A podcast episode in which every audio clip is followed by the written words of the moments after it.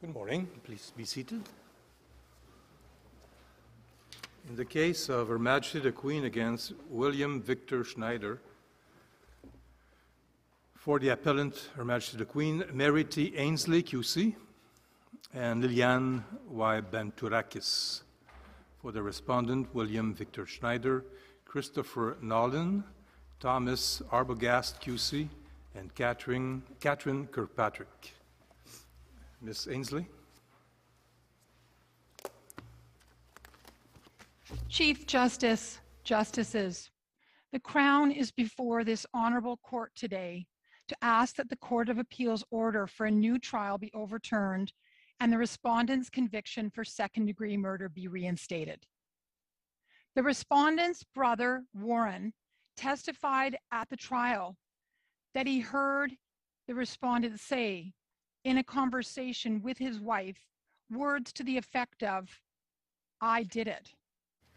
I That's not, killed that's her." not what he said. That's not what he said. He said it was his feeling that he was admitting to the missing Japanese student's death. He doesn't know what was said. Yes, certainly the interpretation of the evidence that was before the trial judge as to what Warren was saying the respondent said on the call is an issue. And I, I do intend to get to that in, in, in further detail. Okay, well, let's not What he's misrepresent the saying evidence. is that he, what he's saying is that he heard, he heard his brother say words to the effect of, I did it, I killed her. And if we can go to, um, well, perhaps if I can just uh, summarize a, a little bit further my overview, and I will definitely go to the evidence uh, of Uh, Warren, what he's, he testified to, because of course, that's the main issue in this case. This is a very fact driven case. And the trial judge who heard Mr. Uh, Schneider testify, who heard Warren testify, saw the manner in which he was giving evidence, very um, emotional evidence and uh, important um, evidence vis a vis his own brother, uh, held that it was capable of interpretation. Madam Justice uh, DeWitt Van Oosten, in dissent, correctly identified in the uh, Crown submission that the respondent's overheard statement was capable of interpretation, interpretation by the trier of fact and therefore properly before the jury. The appellant's position is that the majority was wrong in finding there was no logical relevance.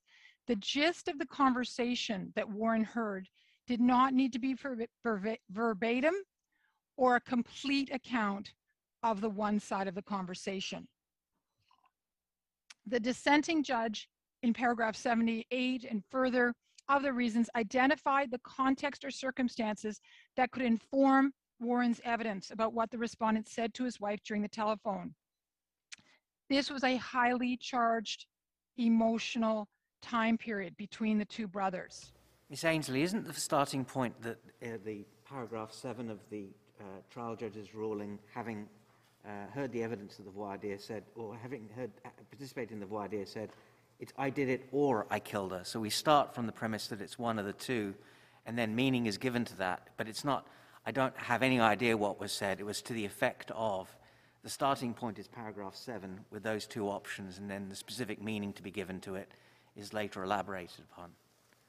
Yes, and in fact, at trial, the the or actually was was dropped. Even the testimony between both the voir dire and the trial uh, uh, changed. But certainly, I would submit that uh, the Crown would submit that it is the words that he said he heard, and his own frankness with respect to the fact that he could not recall the exact words that is uh, does not mean that the evidence was not capable of interpretation. On the basis of his feeling? He he he heard words, and he understood them to mean his brother was uh, accepting responsibility, admitting responsibility for the, for the offense. Now, again, as noted by the dissent, this is the larger, this is the, the context. There's a larger context in which those words were said. Well, before we get to the context, do you see a distinction between his account of what was said and a situation where a witness says, I don't recall what was said in, eh, I don't recall what was said exactly, but I do recall the substance of those words, right? As distinct from, I don't recall what was said, but my feeling about those words were in, fo- as follows. Is that, is that, are these distinct cases or are these the same kinds of cases? Well, he is, uh, uh, he is, I- he is identifying words were spoken. And he's, he says, he says a number of things. He said he heard, he was there for the entire conversation, but did not remember it all. He said, uh, uh, he said that he um, uh, recalled uh, the first part very clearly, that the telephone call was relating to Ms. Kogawa's, uh, the missing student.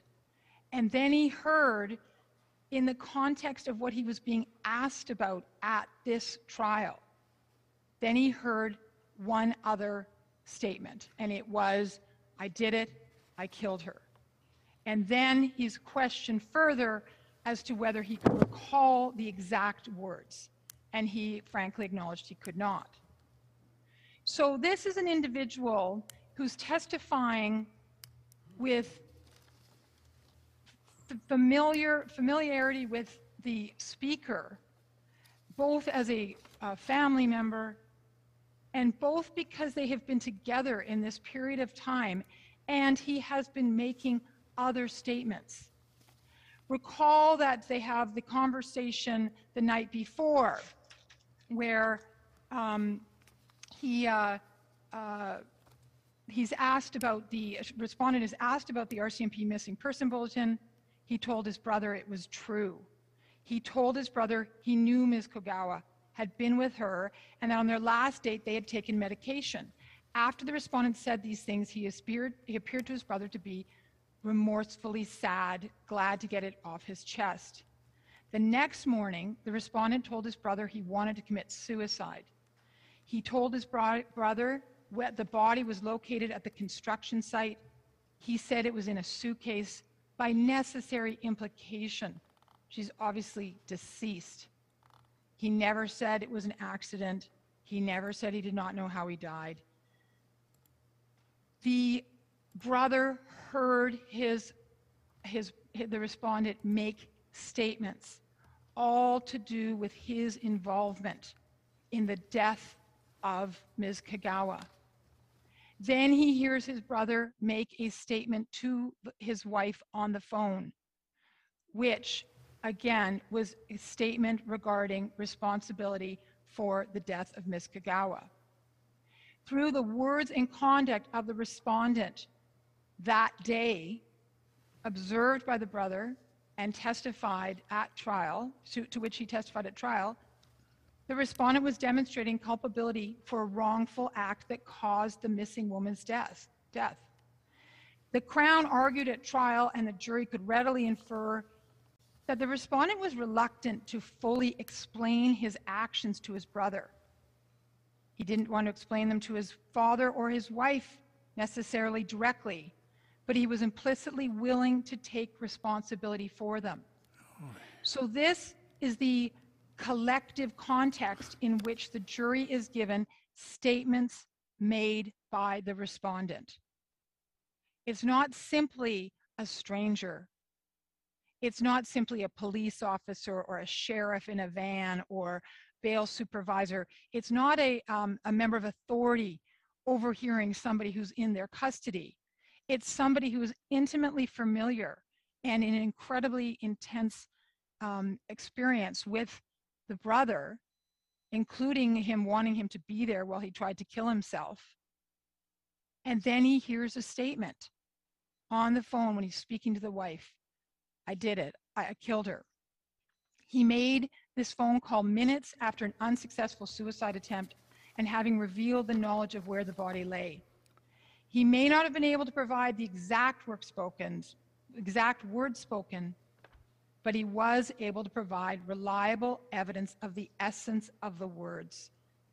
The No, gist no, no, he, no, he wasn't. He, he was, he was able to say that his feeling was that he's responsible, that, that, that his brother's saying that he's responsible for her death.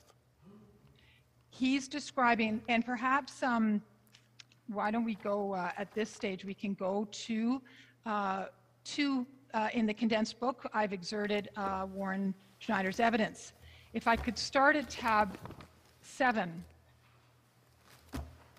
These are photographs of the two. This, this gives a, a, a real picture of this snapshot of this in, intense circumstance that was happening that day.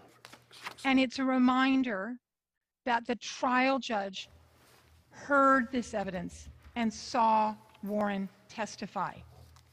She felt it was capable of interpretation by the trier of fact. She, being a trier of fact, she saw the manner in which the evidence was delivered, whether there was uh, um, demeanor or uh, uncertainty or clarity or not with respect to how witnesses testify. Having seen, having seen Warren testify, she concluded his evidence was capable of interpretation. Sorry, how do the photographs help us understand the meaning of the statement in the middle of the phone call?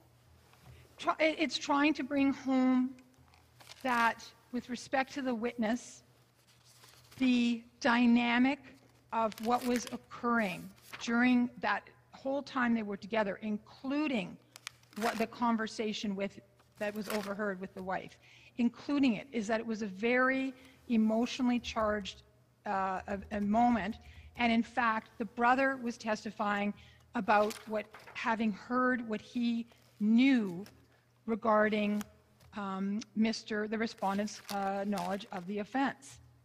So it's it's in this larger piece that he then hears the accused make this statement in a conversation, his last conversation with his wife. Uh, one would assume because he's hoping the respondent is hoping to kill himself again immediately following it.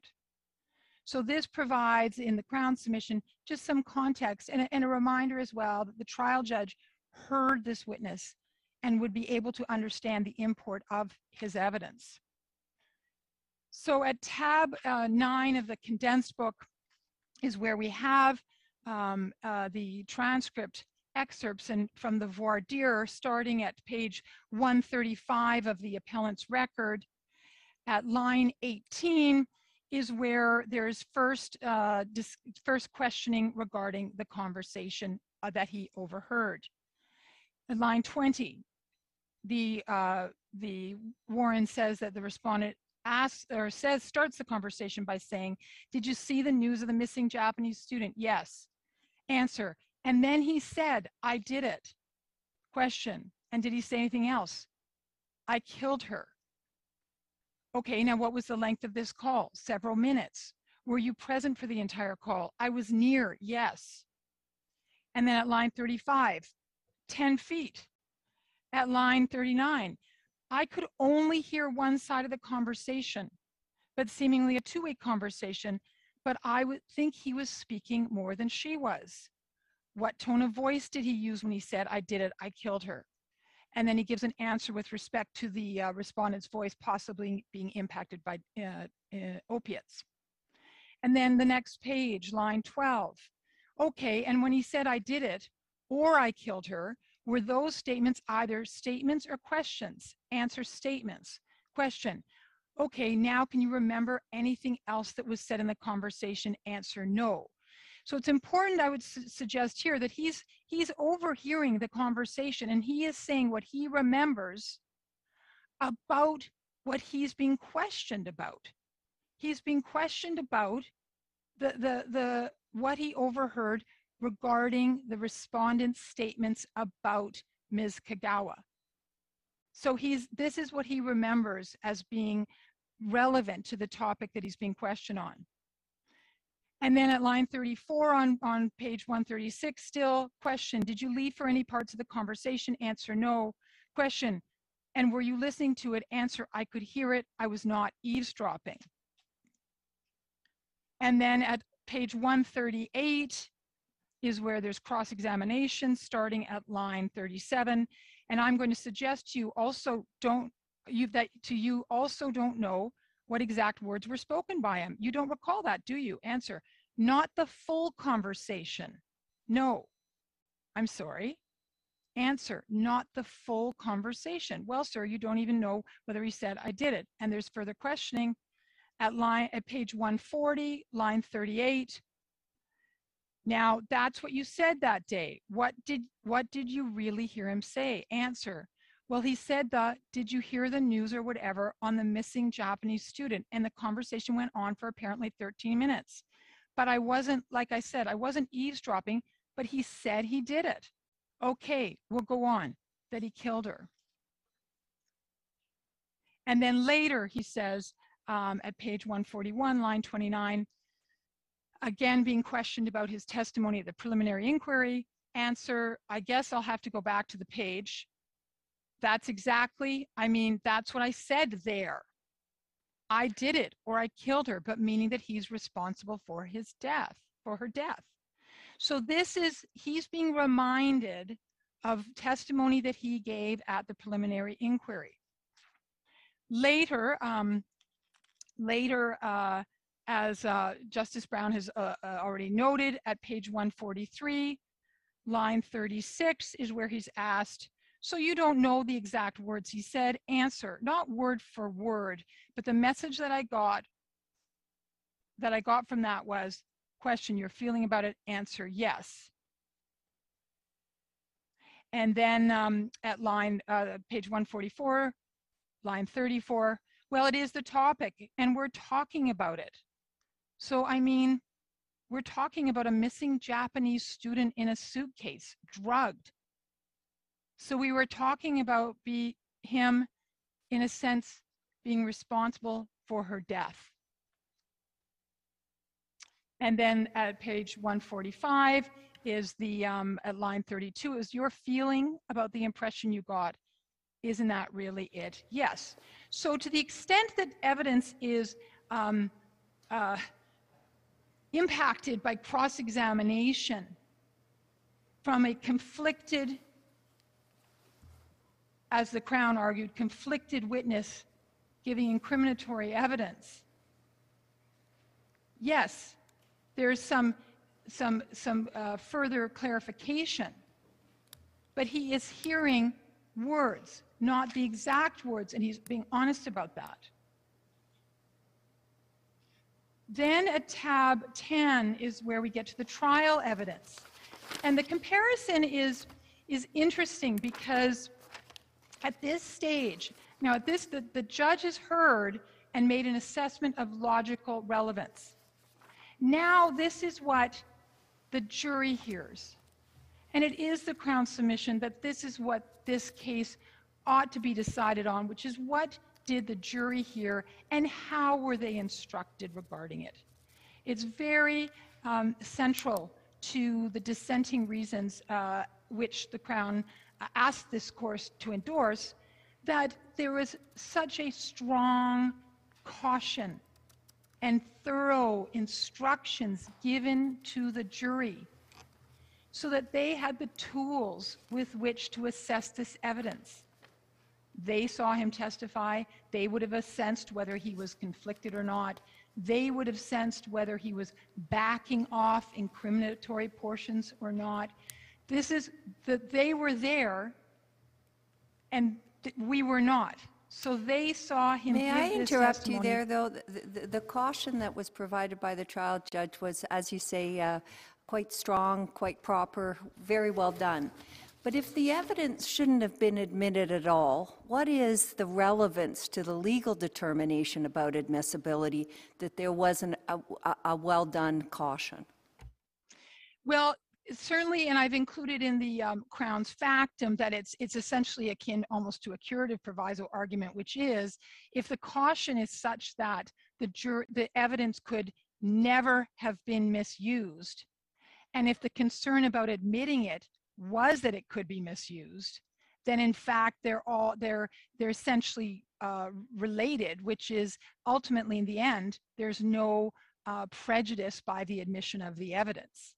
So, and there's a, there are I've included uh, cases in which um, in which the caution essentially was a, a cure to any concern with respect to the admissibility. I'm not sure it's quite as, uh, I'd say, um, free form as that. It seems to me that there's a logical sequence to the questions that need to be answered, and sometimes points are relevant to more than one step in the sequence, but that doesn't mean they're, they're less distinct. The first one is, is the evidence relevant? Second, is its probative value uh, overborne by its prejudicial effect, such that notwithstanding the fact that it's relevant, it should be excluded? And then the third step in the sequence, it seems to me, was is the jury instruction effective to maintain a proper balance between uh, probative value and prejudicial effect so that uh, it's, it's really properly uh, assessed by the jury. And I'm not sure that a good instruction at the end of the sequence allows you to skip uh, steps one and two.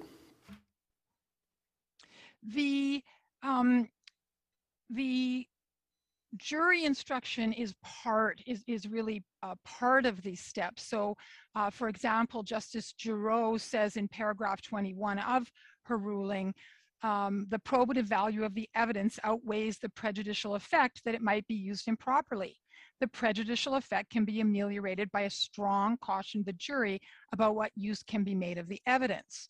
So, so again, when one talks about prejudice, is, is, it, is the evidence going to be misused? How will it be used? And her assessment of to this balancing exercise is that in this case, there is uh, adequate um, protection from uh, instruction. And uh, I would submit as I submit as well that this again it's it's it's not in dispute that this this is something to which a trial judge uh, is given uh, great uh, deference to the trial judge's assessment as to this balancing of probative value of prejudicial effect and certainly justice dewitt makes that clear in her reasons that that this is something to which deference is accorded because the importance of the role of the trial judge obviously is as gatekeeper, but part of that job is to assume when the gate is open and the jury is now there, what are they doing with the evidence that they've heard? And in this case, we have evidence that is capable of interpretation. The trial judge found it. Justice De- DeWitt Van Oosten in dissent certainly accepted it. In fact, defense counsel must have considered it to be capable of interpretation until the very day that Mr. Warren Schneider was going to testify because he never raised any form of pretrial uh, objection to it, despite the evidence being led at the preliminary inquiry. And he certainly raised objections to other evidence that the Crown was tendering. So if we have evidence that is capable of interpretation, then the next question is, well, is the jury being properly uh, guided with respect to its use. And this role, these different roles, the judge as gatekeeper and the jury as fact finder, very much inform the, the manner in which the law is developed in this regard. That, and I've set out a number of uh, quotations in the factum with respect to the fact that juries can be trusted to do their job with proper guidance and proper tools and in this case, they were given it. And furthermore, uh, the instructions um, are also to be considered that this jury was given in light of the submissions of counsel and what the counsel said with respect to this evidence. So ultimately, in the end, and this in the respondent submission, in the appellant, in the Crown submission, is important that this court is dealing with the record as a whole with respect to this evidence. And in the end, the, the, the concerns of the majority are just not borne out in the Crown submission. Now, to return to the, um, the tab 10, which is the actual trial evidence,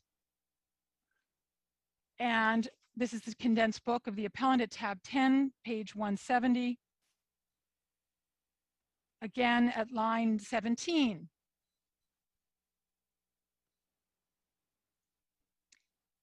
Warren is saying that he is approximately 10 feet away within earshot. He was close enough to hear what he said. Answer yes.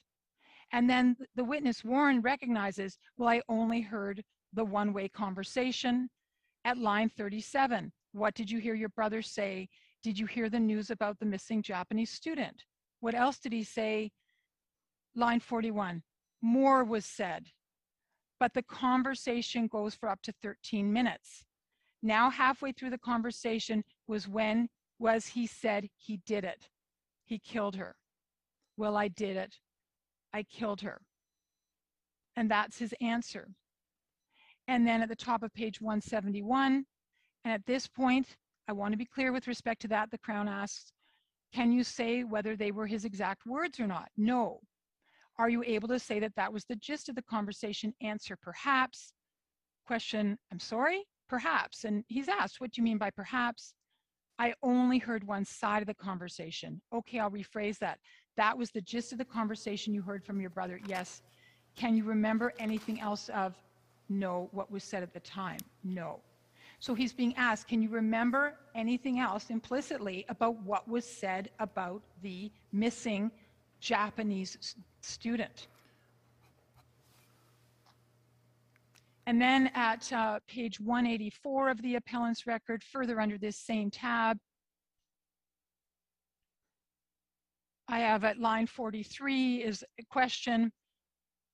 When you left your brother, and this is a very traumatic time for you, I'm guessing, answer yes. So again, emphasizing the, um, the uh, seriousness of the interaction that he's having with his brother and the degree to which he's in a position to say what he heard his brother saying. Um, I wonder if you could make that the basis for that link between the trauma and his basis for understanding what he's hearing a little more explicit for me. I'm, I'm still stuck on, I mean, I assume the trauma point is the same point that you wanted to make in, in referring us to the photographs, and I'm still struggling to understand how those photographs help us interpret a later statement where we don't know exactly what was said in the middle of a telephone conversation that he didn't listen in on.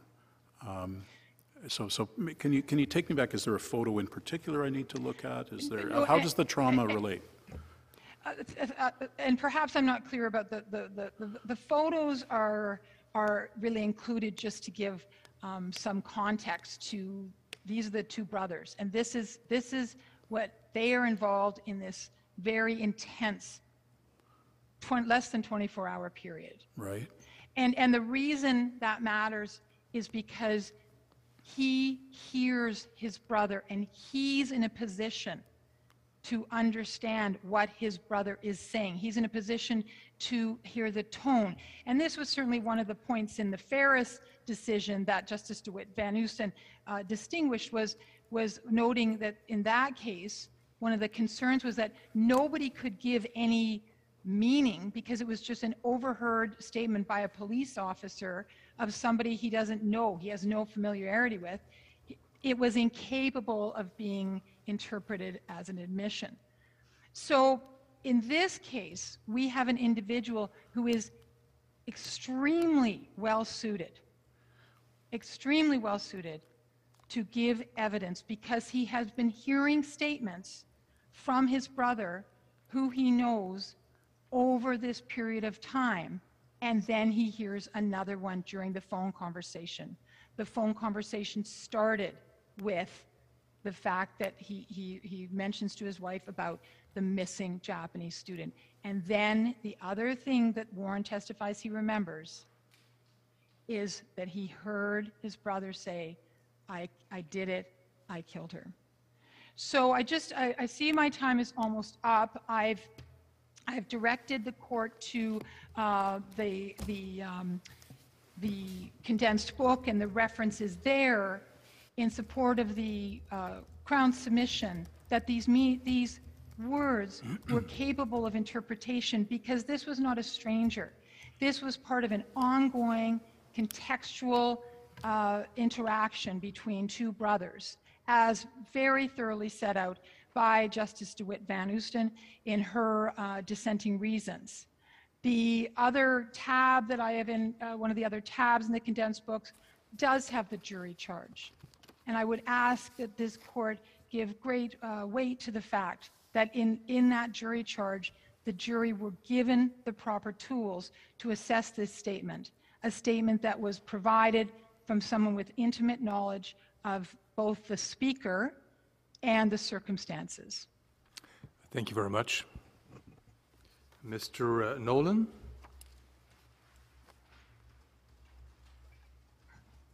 Uh, Chief Justice, Justices, uh, uh, can you hear me? You too. Am I? Go ahead. Oh, thank you.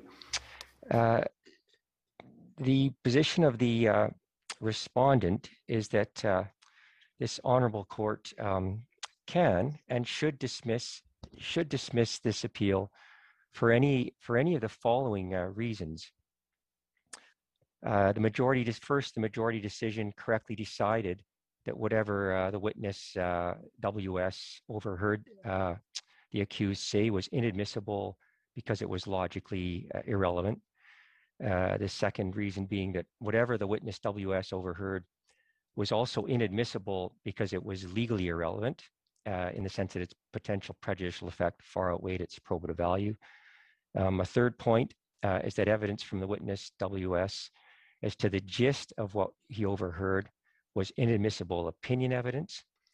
And uh, fourthly, uh, the trial judge inadequately responded to a jury question about the difference between murder and manslaughter. Now, with the time available this morning, we, the respondent, we rely upon our factum in relation to that fourth uh, point I just made about uh, the jury question, uh, subject, of course, to any questions from this court. Uh, I would, in terms of my colleague and I's division of uh, labor, I propose to begin by summarizing why the majority decision below correctly concluded that whatever the witness WS overheard was logically and legally irrelevant.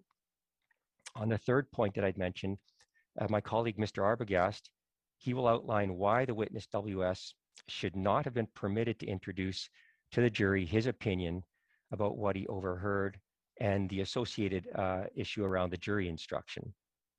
In essence, I would like to explain why the majority decision below correctly followed and applied the majority decision in Ferris, which this court upheld. And my colleague, Mr. Arbogast, will explain why the evidence that the majority decision ruled inadmissible was inadmissible for reasons independent of Ferris and the Ferris line of cases. So I, I really Can I, just, can I uh, just, can I just interrupt you, just so I understand your, your four points, um, Mr. Nowlin, that y- your, um, you'd accept the view that, that the majority decided the matter just on logical relevance?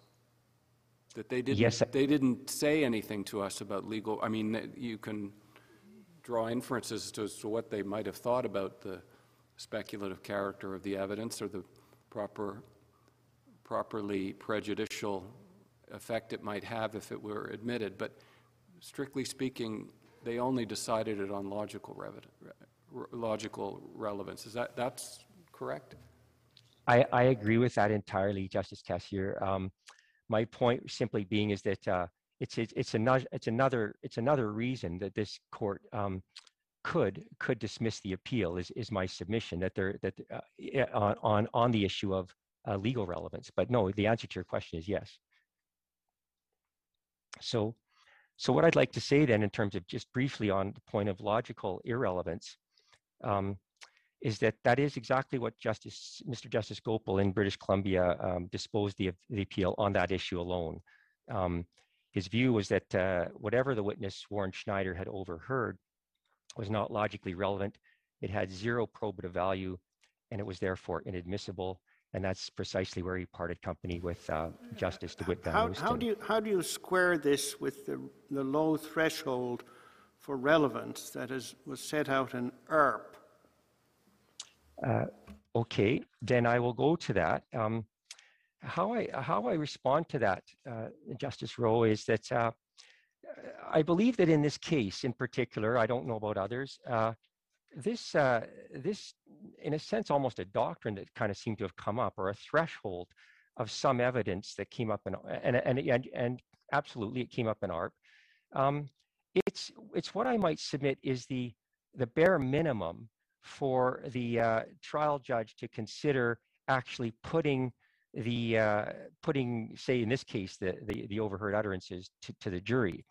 Um, what's missing in this case, and and it's what I've been trying. It's it's what the respondent's factum is trying to articulate by by drawing this distinction between some evidence and, and a balance and, a, and a say a standard of proof of balanced probabilities it is addressed uh, kind of directly head on in a sense in in at least two cases and i think because of because in response to your question if if i may draw this court's attention to to a parag- to a, to a paragraph from the case evans uh, 1993 from this court um, i'd referred to it in the respondent's factum a different paragraph but i think to answer this question very head on it's important for me to read out one paragraph which is paragraph 36 of the evans case um, to answer this question. And, and so I'll read now from Justice Sopinka uh, directly. Paragraph 36. If there is some evidence to permit the issue to be submitted to the trier of fact, the matter must be considered in two stages. First, a preliminary determination must be made as to whether, on the basis of evidence admissible against the accused, the Crown has established on a balance of probabilities that the statement is that of the accused, period. So he goes on to then say you can now go past the gatekeeper. And Evans was a case about the authenticity uh, of a statement. But in 2008, uh, Justice Rothstein quoted those, those words from Justice Sopinka that I just read out, uh, uh, again, entirely with approval, categorically with approval, and actually made the additional comment. This is in a case uh, from 2008 called RV HL. Um, and what he said at paragraph 80 was that that same civil standard on these preliminary questions about the balance, the civil standard of a balance of probabilities, he said that they applied to um, preconditions of admissibility of various types of evidence, such as hearsay, and he actually mentioned similar fact and he cited ARP, among other cases. Um, in my in, in the respondent's factum, we developed that point to to make the point that that it it also applies to cases such as uh, Mr. Big cases, where the uh, where the reliability of uh, admissions to Mr. Big officers are presumptively presumptively uh, unreliable, if you want to put it that way. Well, isn't, isn't that the distinction, though? we're not talking about, we're, if we're talking here about Evans and a party admission, there's no some, nothing that says they're presumptively inadmissible. You're giving us, you're giving us cases that deal with evidence that this court has held is presumptively inadmissible. Here we're starting with something that would be presumptively admissible.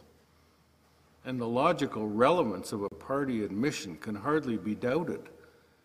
So really, it seems to me that the relevance point, and this is the point Justice Rowe, I think, was getting at, is almost a given in a case where you have a party admission. You're not into what we call the traditional hearsay evidence rules. You don't have to prove the principled approach to let it in for its truth. You have a party admission. Now, whether or not it should be excluded, as Justice Sopinka determined in Ferris, is another story. But it seems to me that we're talking apples and oranges, even in ARP, which was similar fact evidence, that is presumptively inadmissible.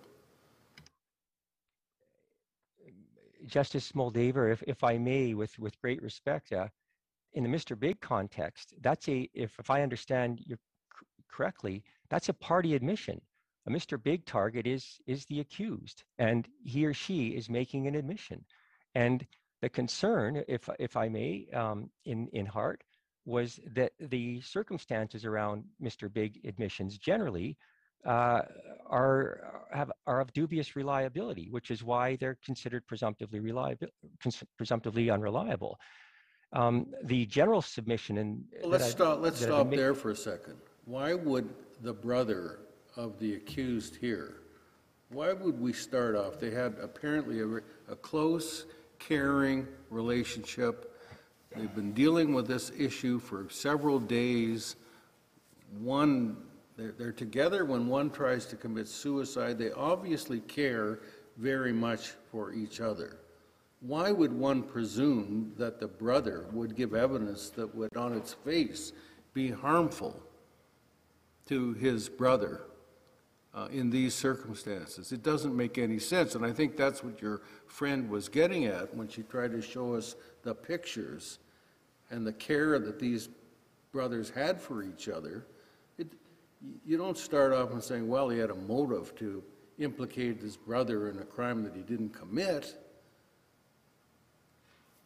No, I, I agree with that. I agree with that last uh, point, uh, Justice Moldaver. Uh, my submission isn't, it doesn't touch on the issue whether he had a motive. In fact, what the, the general logical. Well, that's, sorry to interrupt again, but that's what Mr. Biggs all, all about. The concern is that the police are giving this person benefits and so on and so forth, and, and, and sort of playing into the fact that the ultimate accused, the, the- the biggest thing in his or her life is, let me join the gang. I want to join the gang, and we're going to give you all kinds of sweeteners and so on. You start off with a major concern about reliability when in fact you are inducing the person to, by I benefits. don't disagree with that. Uh, Well, the, but, but that's very different than this. What's what's similar, if, if I may, uh, uh, if what what the respondent is submitting generally is similar, and and because I can bring in the KGB as well, right? In KGB, we have the same we have the same concern about a young person who's again a uh, the accused who's made an admission and has retracted it. So we have a different context from uh, completely from Mr. Big, but we still now have the same rule the respondent submission generally about these circumstances, it, it has to do with the reliability of these statements. It doesn't have to do with motive. There may be one reason or another why a statement might be have reliability problems around its circumstances. That's why KGB is different than uh, than Mr. Big, uh, and different than Evans, etc. But in this case, what we have is on the on the facts that we have these uttered, we have these fragmented utterances, or I believe what one case calls severed utterances. And so the argument is is that re- whether it's Mr. Big or KGB or Evans, um, when when the Crown is attempting to submit some piece of evidence of dubious reliability, and in this case inherently dubious because there is no uh, there is no surrounding uh, words. It's a it's an overheard one-sided conversation. It's inherently it has inherent reliability problems. And this general submission is, and that's why I drew from Evans and then the HL case, is that when you, when the Crown is seeking to tender a piece of evidence of that of that nature for for its truth as an admission, or in some cases a confession, which the in which the preliminary standard is a criminal standard, um, and again that's a reliability concern. Um, the entire volun- the, the whole voir dire process around voluntariness of a confession is the exact same logic. I I respectfully submit. Uh, the common law says we have a concern about uh, involuntary confessions, so we're going to have a voir dire about them. Mr. And the Nowlin- standard of proof of Mr. Nowlin, uh, in paragraph 205, the majority says that um, what is missing in this case and in Ferris is uh, any micro context. So uh, I'm trying to find in everything which has been written on the law of evidence uh, where we have to make a distinction between macro context and micro context in order to make a determination of relevance. Any support in the law of evidence for such a distinction? Because in saying that, the majority seems to acknowledge that there was a macro context. But why should we have that distinction between macro and micro context to determine if something is relevant?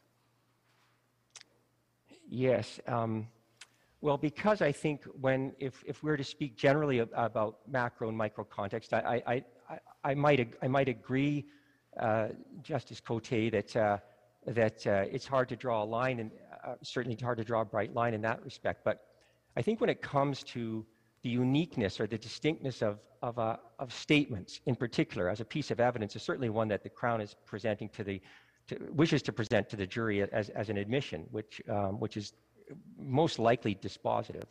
When it comes to statements, I, I'm submitting that they're, they're, they're, they're a special animal in, in the sense that, uh, especially when you have a fragment, which I believe is what the concern was in, in the Ferris case, you've got these, you've got these fragments or severed, severed words out of you know, what, what, what Just, Mr. Justice Goepel focused in on, and as did Justice Conrad and Ferris, was the fact that what the witness is being asked is to kind of interpolate, okay, or interpret the entire sentence when they don't know what that sentence is.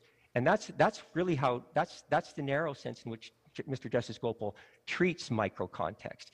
So I think what I'm, um, what I'm trying to say is that perhaps more generally speaking, in terms of how the common law is in, in Canada, that there's maybe no bright line between macro and micro context. In this kind of linguistic context, if you want to, in this But I'd, I'd go context- further than to say there's no bright line. I've never heard of it. I, this seems like something they cooked up, uh, which is really, I think, what's behind Justice Cote's comment.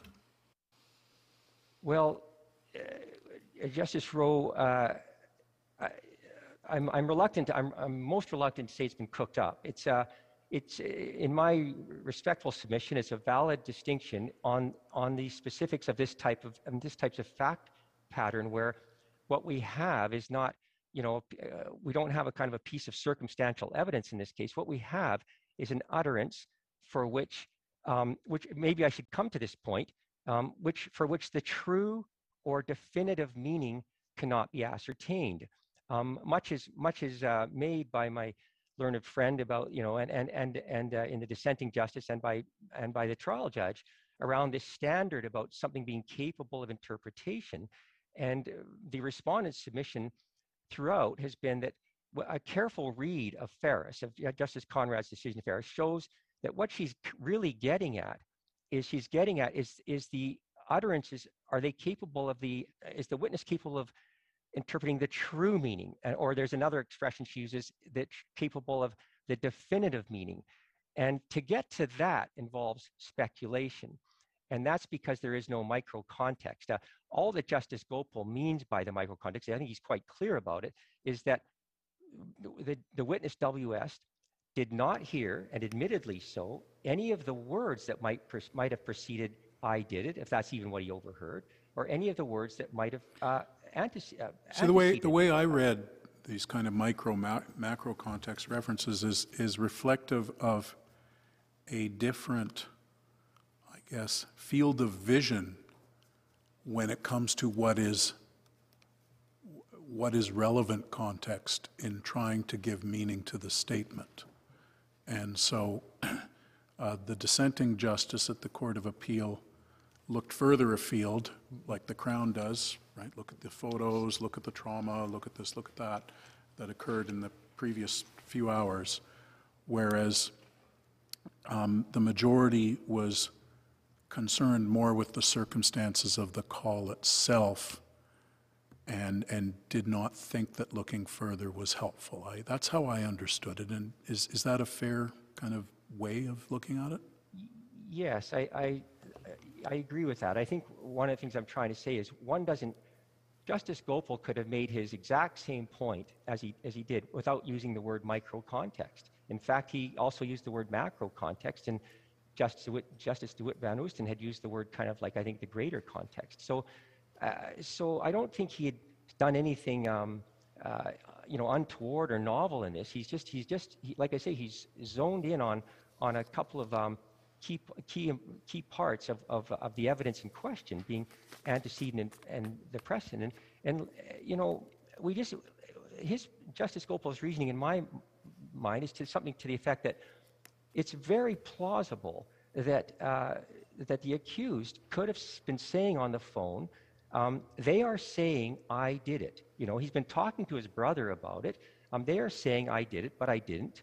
Um, they're saying that I killed her, but I didn't. And, and we have to remember that uh, the witness WS still actually can't be sure about that. So, so um, the other point that I was going to make on that, and then, and then I'll quickly leave, uh, leave off for my, for my colleague, is that the other thing you can't do with, if, if we're going to use the word the greater context, for example, as, as you, as you suggested, uh, as, as Justice DeWitt Van Oosten suggested, is that that greater context cannot be built on inadmissible opinion evidence.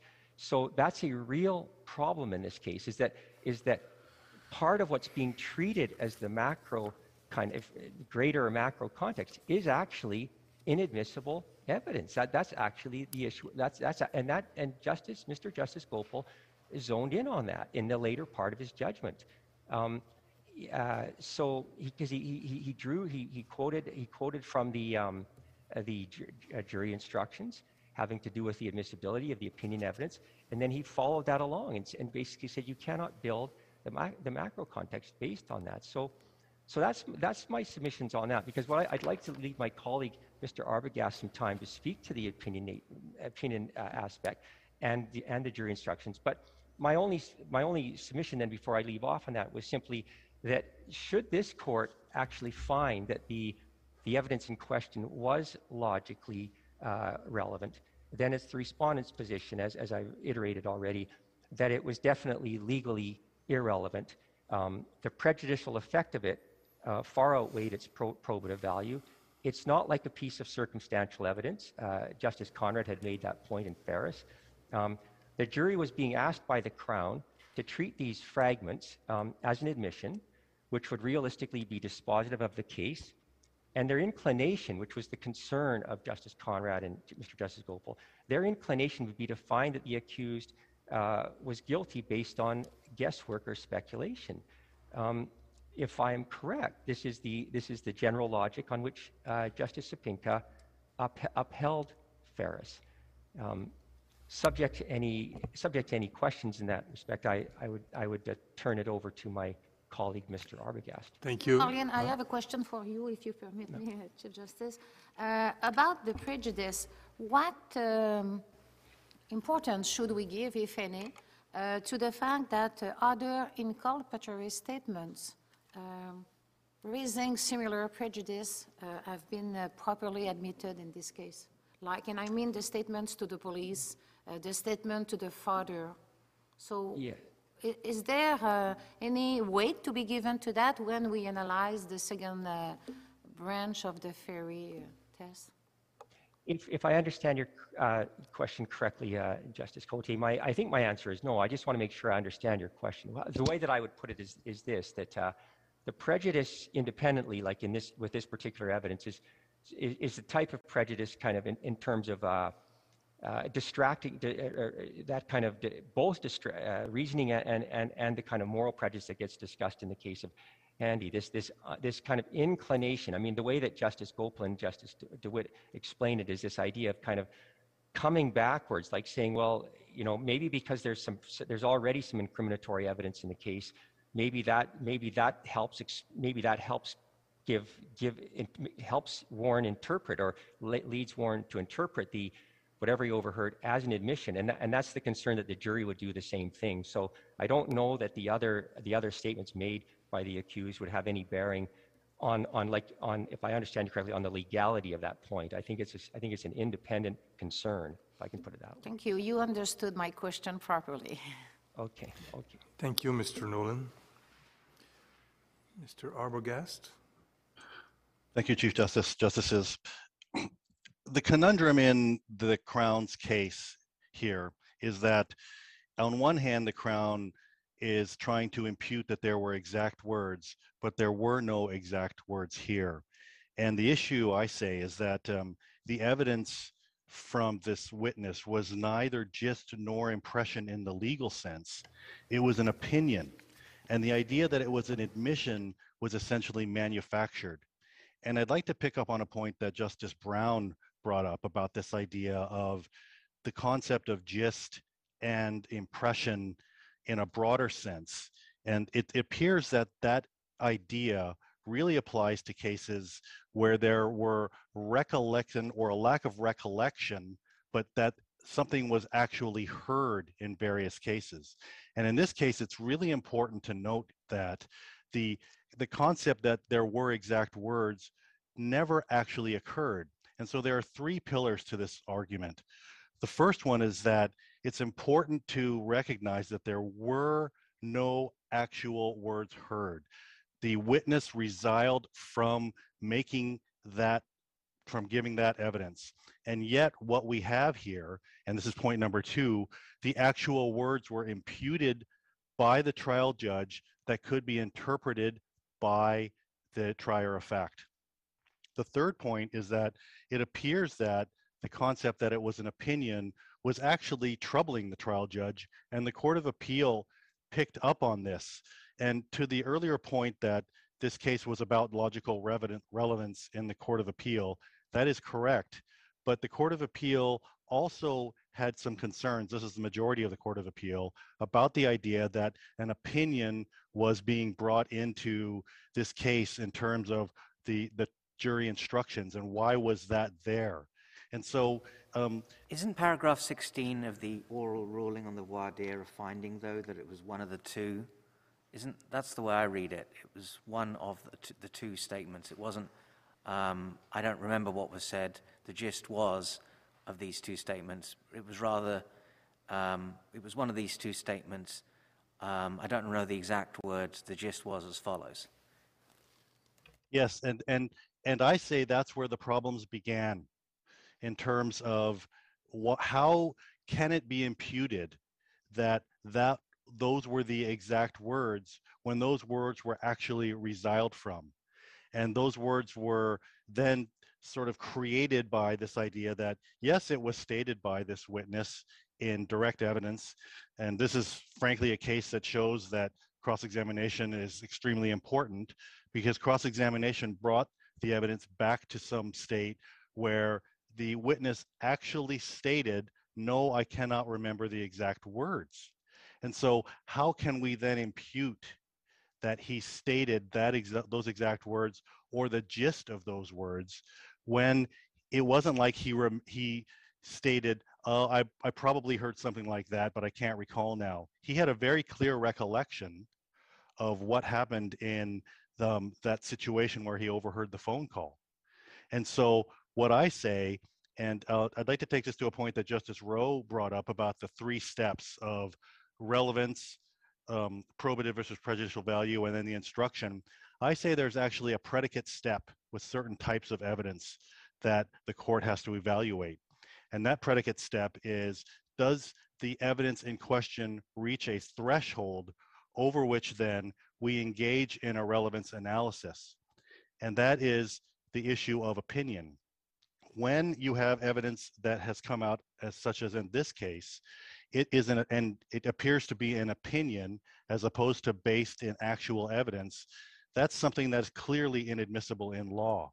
And that goes to an issue that the Court of Appeal actually addressed in the reasons. And in the reasons at paragraph 180, and this is at page 61 of the appellant's um, uh, record, um, at paragraph 80, Justice uh, Goepel actually speaks about this. He says that the problem that arises from not knowing the exact words is highlighted by the jury charge in this regard. The judge told the jury, and then I'll go down to um, sub 86. Another witness's opinion as to what Mr. Schneider meant by his words is irrelevant to the question of what he meant. It is it is your job and your job alone to decide the meaning of Mr. Schneider's words if you said, if you find he said them. There can be no finding that Mr. Schneider said those words on the basis of the evidence. That was not up for debate here. This wasn't a case where you had an issue relating to credibility where it was argued that, well, maybe he said them and the other side said he didn't say them. He But- but clearly you- resiled and ret- Can I bring you, if you, you look at the, the page 887 and the transcript, and I think I know the part that you're, you're talking about here, where uh, in cross-examination, there's uh, a question, what did he actually say, though? The exact words, yes.